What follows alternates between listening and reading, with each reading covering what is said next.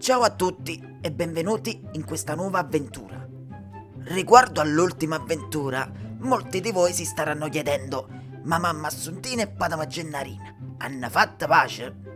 Oggi vi spiegherò come si è conclusa la faccenda. Dopo quel messaggio sono stati separati in casa.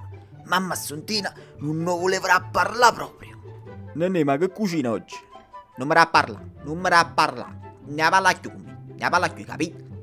Ci stanno i figli tuoi, i pinguini, Aitano, parlo con loro. Ma, ma per quanto tempo ha dato sta cosa? Ma niente, mamma Assuntina non ne voleva parlare proprio. E Padama Gennarina si schiattava in corpo. Ma poi, ah, ci capite, ah? Ci capite? Sì, ma che mangiamo stasera? Si sa niente che... Pinguino, che mangiamo stasera? Papà, hai mamma che fai bastoncini? Ui, bastoncini, che ne vuoi mangiare le creature? Ma perché a me mi piacciono i bastoncini? Ma che sono belli i bastoncini, eh, pa? Eh, ma è un mangiare le creature. E allora vattene a mangiare da parte, ma non può stasera. Oh, non si può pazziare un po' che ca, vabbè, ah. A Padama Gennarina gli viene una grande idea per si far fortuna. Va a fiorai a caffiang e s'accatta una grande rosa poi ci regalà a mamma Assuntina. Una rosa personalizzata che quando cacciarin da boost scatta una grande canzone.